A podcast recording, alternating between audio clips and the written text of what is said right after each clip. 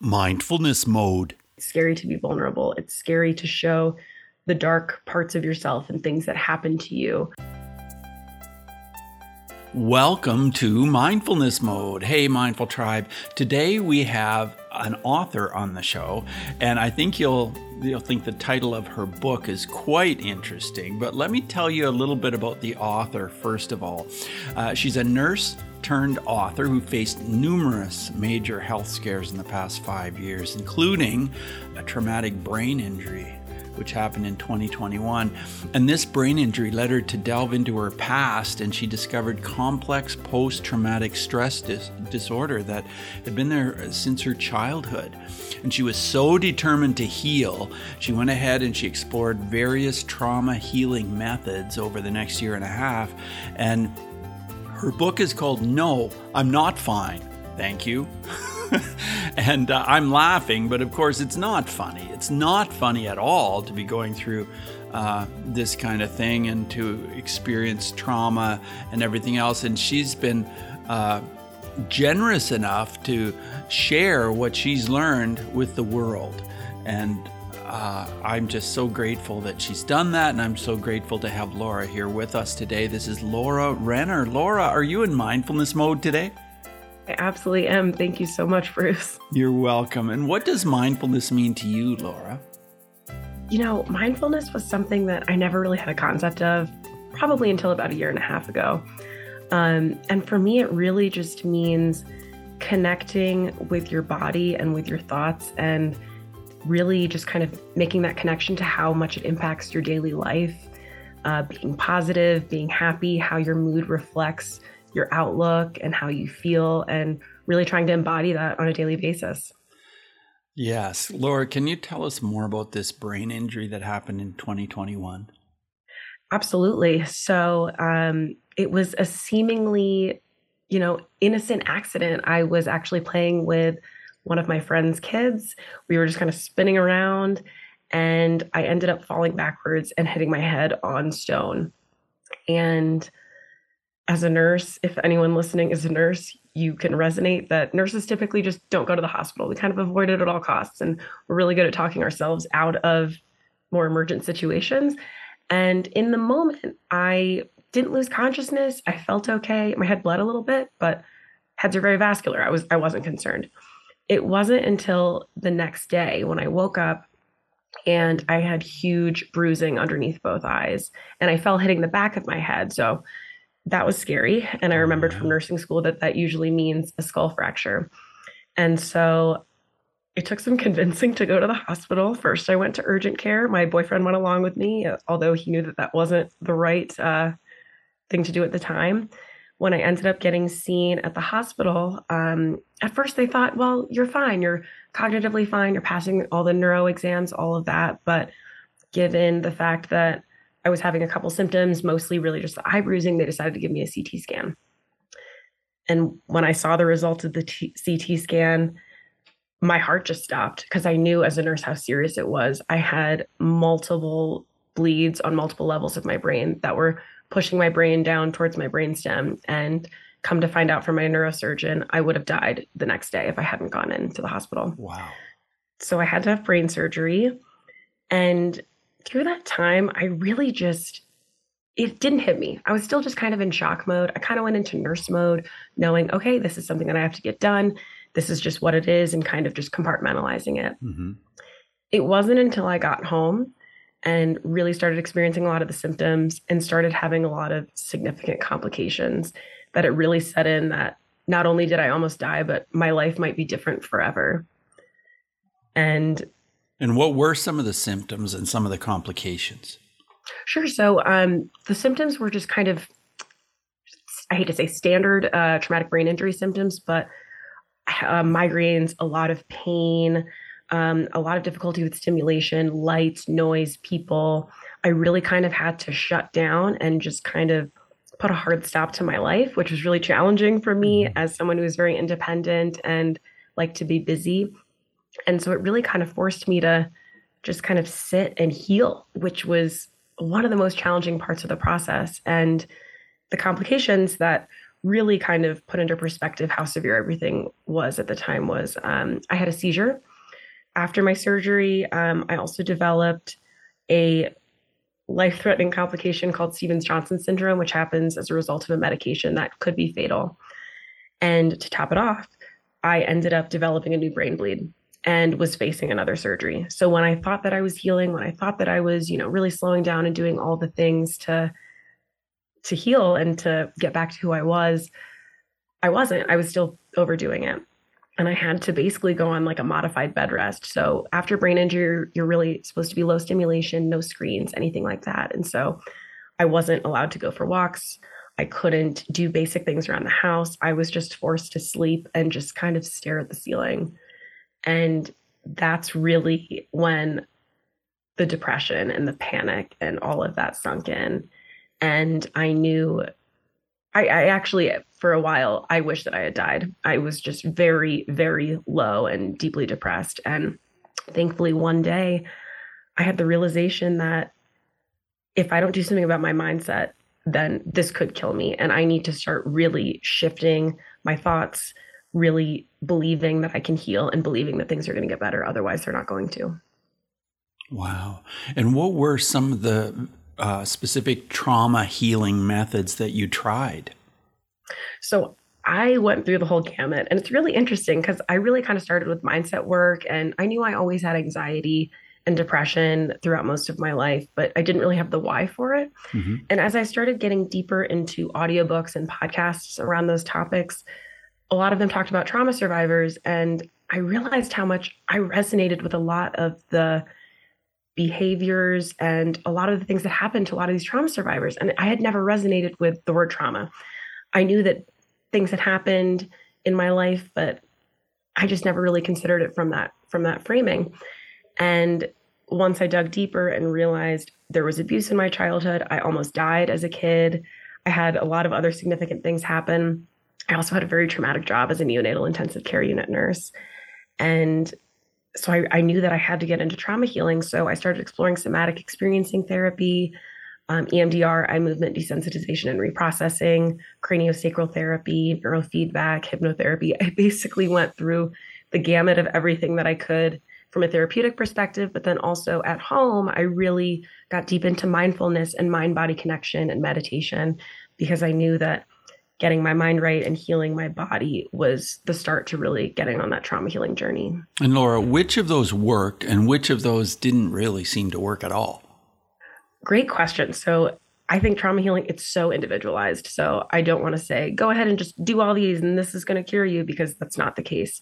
For me, somatic experiencing was really the first one that I explored and that was the perfect therapy for me at the perfect time. I think I loved EMDR, but and it, I had really tremendous breakthroughs with it, but I don't think I was ready for it at that time. Somatic experiencing therapy, it's essentially like body psychotherapy. So um, there's a lot of research dating all the way back to the 70s about how your body stores trauma in kind of like an acute stressful state. And so somatic experiencing allows you to release, you know, release that trauma. And that can be in the form of muscle tension, pain, dissociation, all kinds of things.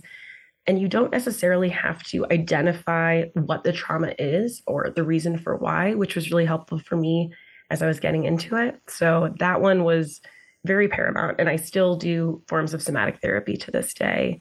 Um, EMDR was really great at getting deep into root causes for why I had so much shame and self worth issues and perfectionist uh, behaviors, a lot of things, and a lot of difficulty regulating emotions, a lot of things that come with complex post traumatic stress disorder. Um, that was kind of the next therapy that I stepped into. The one that didn't work for me, although it does have a lot of positive effects for a lot of people, was hypnotherapy. And that was unfortunately the result of I didn't have a therapist who was aligned, I guess, with the path of healing for me. And what I mean by that was I uncovered some abuse and repressed memories that I didn't know happened in my childhood. And I went into a full panic attack. And instead of helping to regulate me, calm me down, help me feel safe, she kept kind of pushing me to dig deeper and kind of sent me into a tailspin. And I felt very unsafe and unsupported and lack of safety in my body and in myself has really been the most important, significant thing that I've discovered through all of this healing journey that I was lacking. And so that was really hard and really challenging. But I know that hypnotherapy is something that works for a lot of people. It can be really helpful, but just unfortunately for me at that time and the way that it kind of all came about, it had really the opposite effects and effects and actually set me back at the time. Yeah, I'm so sorry to hear that because I do hypnotherapy myself and I know it's so important to just be there for the client and and help them feel safe and if you go into a, a danger place like that, yeah, it's just very very crucial to help the the client through it. So yeah, that's that's unfortunate. Tell me at what point you thought to yourself, I'm putting this all together into a book. And what was that process like for you? Were you sort of on and off or did you just you got the idea and it's like, yes, I'm doing it? You know, it's it's funny because I've had really since 2017 a lot of bizarre health problems and a lot of weird things that happened in my life. And so I've had many people over the years say, you should write a book. And uh, yeah, it just kind of never really resonated. But then during my healing journey, so many books about trauma can be so dense and heavy and really traumatizing and hard to get through. Not to say that they're bad, but they can just going through the ins and outs and deep details of these really serious, severe things that happen to people can be so hard to stomach, especially if it's something that you can relate to that you've experienced. And so I love that you laughed at my title because that's exactly the reaction that I want. My book is, yes, it's about trauma, but I also want it to be lighthearted and have funny moments because I want it to be something that someone can get through and that can be relatable. So that was that was really important to me. But essentially, last year I tried to go back to nursing. Um, about four months after my traumatic brain injury, which was far too soon. I there were months when I couldn't do math. I was having trouble speaking, word finding. I was having a lot of issues. And I kind of got thrown back into work, even in a limited capacity. And it was just wrong. Everything mm-hmm. about it was wrong. It exposed how unhealthy I was as a nurse, how I really just was not going to be able to heal my brain and heal my body and heal my trauma in that type of a working environment. And I started therapeutic writing, especially after the brain injury, I started with journaling. And initially, it just started as a way to kind of test my memory. I would write down the things that I had done the day before, see if I could remember them and go back. And then one day that just shifted into more writing about how I was feeling, writing about how much I was struggling, how hard it was to stay positive and truly believe that I, when I'm healing or that I'm healing when I'm struggling so much. And then I just kept writing and writing and writing. And then the writing turned to typing and then I just realized, you know, this book could really help people. I don't think we societally talk enough about trauma and anxiety and mental health. While there's a lot more traction now than there was in the past, it's still new. And especially for my book, I got very vulnerable and very raw with some the experiences that happened to me, but also just my mind and my thoughts and how severe they were towards myself. And I think talking about this more and seeing that, oh, this isn't just me, and oh, this is something that I can heal and get better and shift, I think is really important. Your website is laurarenner.me, L A U R A R E N N E R, laurarenner.me. And on that website, I thought this was terrific because you offer a resource, a free resource. It's your ultimate roadmap for therapy resources. Tell us more about that resource and about creating it for your uh, people who, well, they could be total strangers, but anyone who wants to go there can have an opportunity. Yeah, absolutely. So I found a lot of free resources, but also um, just a lot of networks to finding resources for therapies because, or that's what I include in that guide because it's so overwhelming to get started with trauma healing and really just therapy in general. If you're new to it, there's so many options. It can be really hard to think, I should start with this. Uh, I should start with this. I do need to do all this at once. So I basically compiled um, a list of the a lot of the resources that I like to use. Some are on YouTube. So there's um, the meditation what uh, website that I like to use through YouTube. It's um, my piece of mindfulness. I do their meditations daily. They're free. They go anywhere from five minutes to 30 minutes and beyond. Um, I'm also a big fan of emotional freedom technique tapping. That's another great nervous system regulator. And Brad Yates is amazing and such a wonderful resource. Tapping is another thing that I do every day, and he offers free videos from five minutes to 10 minutes. And so I include those specifics and kind of the the reason why they're important and also just the links to access them and also just various um, different resources for all the forms of therapy. So another form of therapy that I did was neurofeedback and craniosacral therapy. I include websites to access kind of directories to find therapists for all of those. And same with somatic experiencing and EMDR for yourself so you can kind of look up someone local to be able to connect with. Really just so you have that information presented to you and can kind of make the decision for what feels most aligned for you. And also just kind of techniques for things to do at home. I'm a big fan of there's an app called um, inner balance and it's made through HeartMath and that's all about nervous system regulation and deep breathing and heart rate variability and they go very deep into the science of it which you don't have to but essentially it's just uh, talks all about the importance of deep breathing and it's a guide and a cueing system that you can use to regulate your uh, nervous system, do some deep breathing, and kind of bring your heart rate down when you're in kind of more elevated places. Right. Well, I always ask a question about bullying on my show. Do you have a story about that topic? Maybe it ties in with this whole topic of trauma, but where mindfulness would have made a difference. Yes. Um, I mean, I have plenty of stories of being bullied in childhood from, you know, extended family members, friends, things like that in school. But I would say the biggest realization that I had was how much I bullied myself. I developed at an early age this just what I refer to, and I write about this in my book, the inner critic.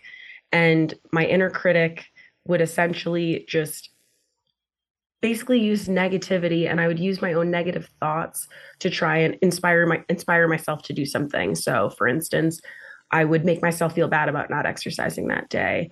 Or if I said something that I thought was stupid in hindsight, and I would basically just bully myself as a means to, I guess, try and prevent myself from doing these things in the future. But in reality, it just kept me in this negative loop and negative cycle of feeling bad all the time, feeling worthless, you know, lots of shaming. And through all of the deep mindset work and shifting that I've done from various books, podcasts, all the things, I have been able to really quiet those voices and quiet those thoughts. And it's taken a lot of intentional work to get to this point now because it was so deeply ingrained in my brain to think and act this way towards myself. But I've been able to really accept myself and love myself and treat myself so much better than ever before. And that's been really profound for my healing. Wow. Wow. Thanks for sharing that. In your book, No, I'm Not Fine. Thank you was what was the toughest thing for you to include in this book? The most difficult thing, something that maybe you thought and thought and thought about it, and you just finally ended up including it. You know, I can't speak to one specific point because I think the whole part of just being truly vulnerable, sharing my deepest fears, thoughts, how I treated myself, how I responded to all of the traumatic things that happened in my life and how and also how I let people treat me very poorly. Um, I talk about bad relationships that I had, friendships, and um, my previous marriage and things like that. And so just fully exposing all of that was really challenging for me because I've always been a per- perfectionist. I've always been someone who I have to be pulled together. I have to look like I have it together. I have to show that I'm good and that I'm great. And that is what I valued about myself. And so, kind of breaking that down and exposing just how much I was struggling, how much I still am struggling, how much I'm still working through and still healing. I'm not just, you know, snap fully healed. I'm still on that journey and showing that I am a work in progress and that I was really this horrible to myself in a lot of respects and this cruel to myself was really scary. And knowing that anyone can read it, that was that was a little tough at times, but I also was able to shift it by recognizing just how important these topics are and the more people who are courageous enough to share the deep depths and scariest parts of their life, it really can significantly change mental health and trauma healing for numerous people. I want to ask you when your book was first released and how that felt to you when that book first went out so that anybody and everybody could read it. You know, it was pretty surreal because outside of my editing team, no one had read it. My boyfriend hadn't read it. My family, my friends, no one had read it. People knew roughly what I was talking about, but no one really knew what it was about. And so it was just kind of this, uh oh, like, here we go, kind of really having no expectations for how it was going to be received. I thought it was really important to write similarly to how I speak and make it very much genuinely me.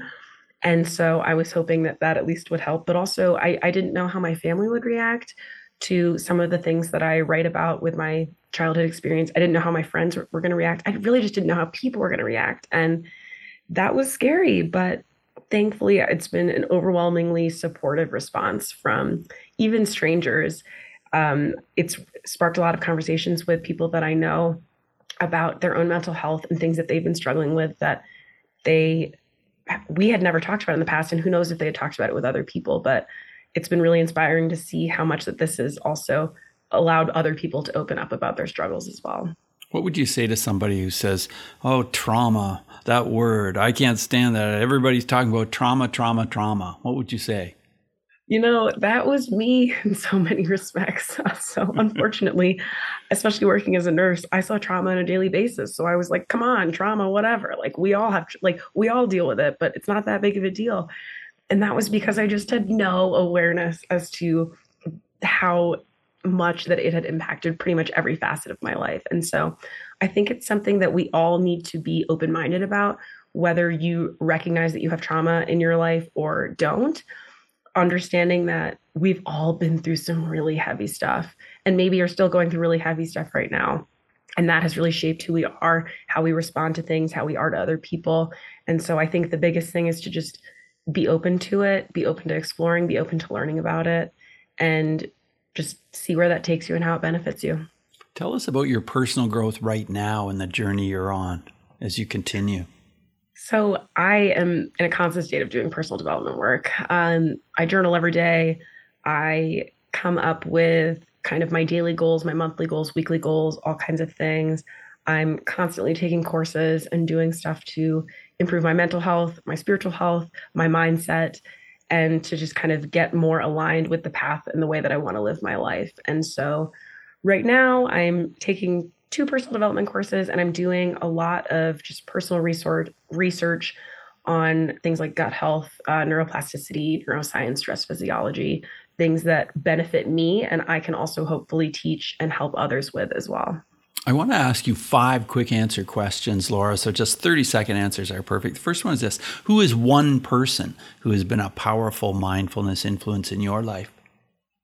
Ooh, I, you know, I would say Joe Dispenza. That uh, the first book that I read, uh, Breaking the Habit of Being Yourself, really was what inspired me to go down this journey and completely transform my life.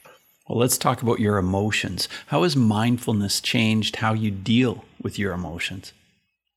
Mindfulness allowed me to recognize that I have emotions. I think I never really was able to express or identify emotions. I would just I was constantly just frustrated and afraid to cry and afraid to show any feelings or even feel them for that matter. And so mindfulness has allowed me to recognize how important not only just important emotions are but how important expressing and feeling your emotions are for your mental health for your body and they're there for a reason. You feel these things for a reason. And oftentimes it's to just release. And that's really significant and been helpful yeah, for me. So true.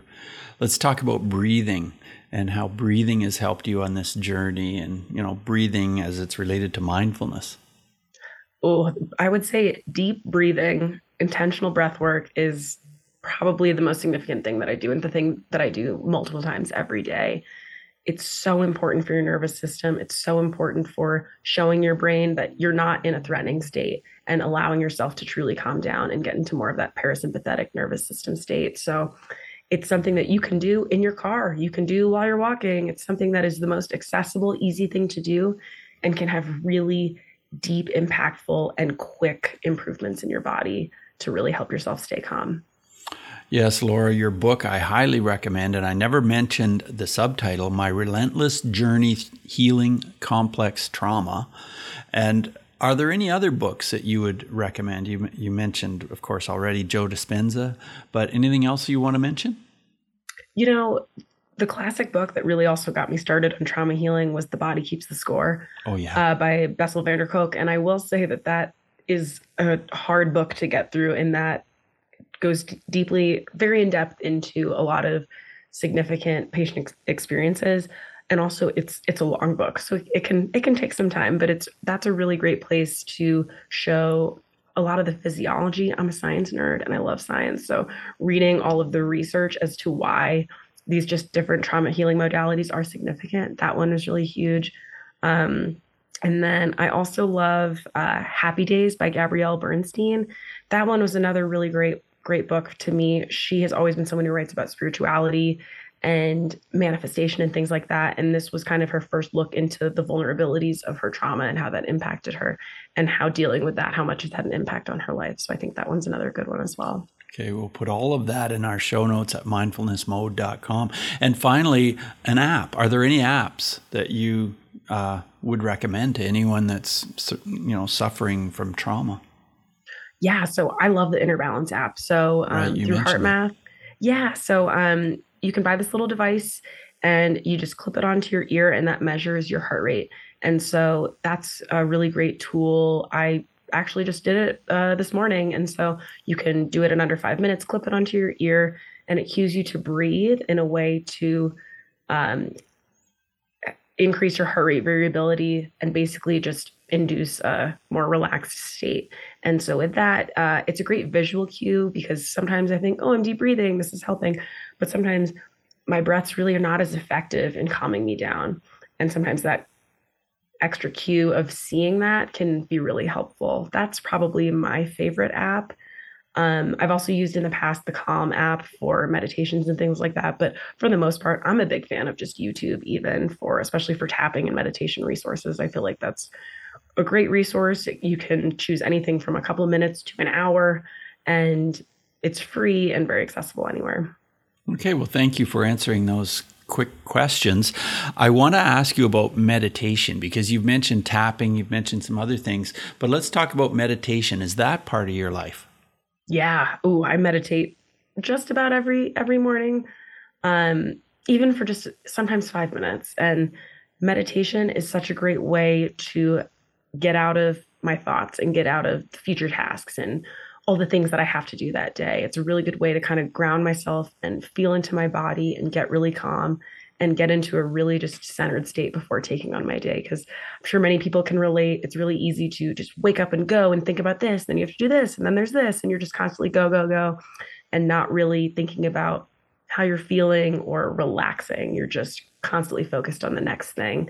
And so meditation is a really great way to kind of start your day to kind of stay centered and just get into an elevated mood and really just relax yourself to kind of take on the day. Right. Well, I applaud you for putting all of this out there so that other people who are suffering can benefit from your experience because that is not easy to do. What are your plans for the future? Are you planning another book or plan what what's up? Great question. I'm still trying to find some clarity with that. At, um, at the current moment, I'm just kind of deep in learning in the learning phase. I'm taking a lot of courses around nervous system regulation, doing a lot of seminars on the brain and neuroplasticity and stress and how that impacts really every part of your body. So I'm just kind of taking it all in at the moment. I'm absolutely open to writing another book. Um, I love speaking. I love talking about my experience. So I'm really just for the first time in my life, which would have scared, you know, Laura from a year and a half ago to death, thinking that I don't have plans. I'm just seeing where it takes me. But that's feels really empowering right now. And it's really exciting to see kind of where things go. So, Laura, what part of the world are you from? So, I'm thinking if someone would want to have you come as a speaker, would you go anywhere or what's what's happening with that? Yeah, I'm I currently live in Denver, Colorado, and um, I'm really open to anything at this point. Um, I'm a big fan of just accepting invitations that feel aligned with me. And so I am open to pretty much anything at this. And just kind of getting my feet wet and seeing what feels good and what doesn't and seeing what path you know sounds the best and is able to help just my not just myself but also help other people. That's really important to me. Yeah good. The website is laurarenner.me and do you have any final words of advice laura as we wrap up the interview today? Yeah so i think the big thing is just opening up this conversation so I, I so appreciate you having me here and having this podcast to do so because i think you know, even though we've made a lot of progress with trauma healing and being more open about our past experiences and things like that, I think just globally, it's still a little scary for a lot of people, which understandably so. It's scary to be vulnerable. It's scary to show the dark parts of yourself and things that happen to you for fear of judgment and whatnot. I can completely resonate with that. But I think starting to talk about things like mental health and trauma and really just opening up that dialogue stops perpetuating that cycle of fear of talking about it. And so I think being open and also just being open to the idea that you're not okay. That was kind of the whole premise behind the title of my book. No, I'm not fine. We're all used to just saying that, yeah, we're fine, even when we're not. And it's totally okay to say, I'm not okay. I'm not fine. And open up those conversations to kind of start engaging in healing and things like that. Well, Laura, thank you again. And uh, I appreciate the work that you're doing. All the best to you. Thank you so much, Bruce. I really appreciate it. You're welcome. Bye now. Hey, Mindful Tribe, take what we've learned today to reach new heights of calm, focus, and happiness. Stay in the mode.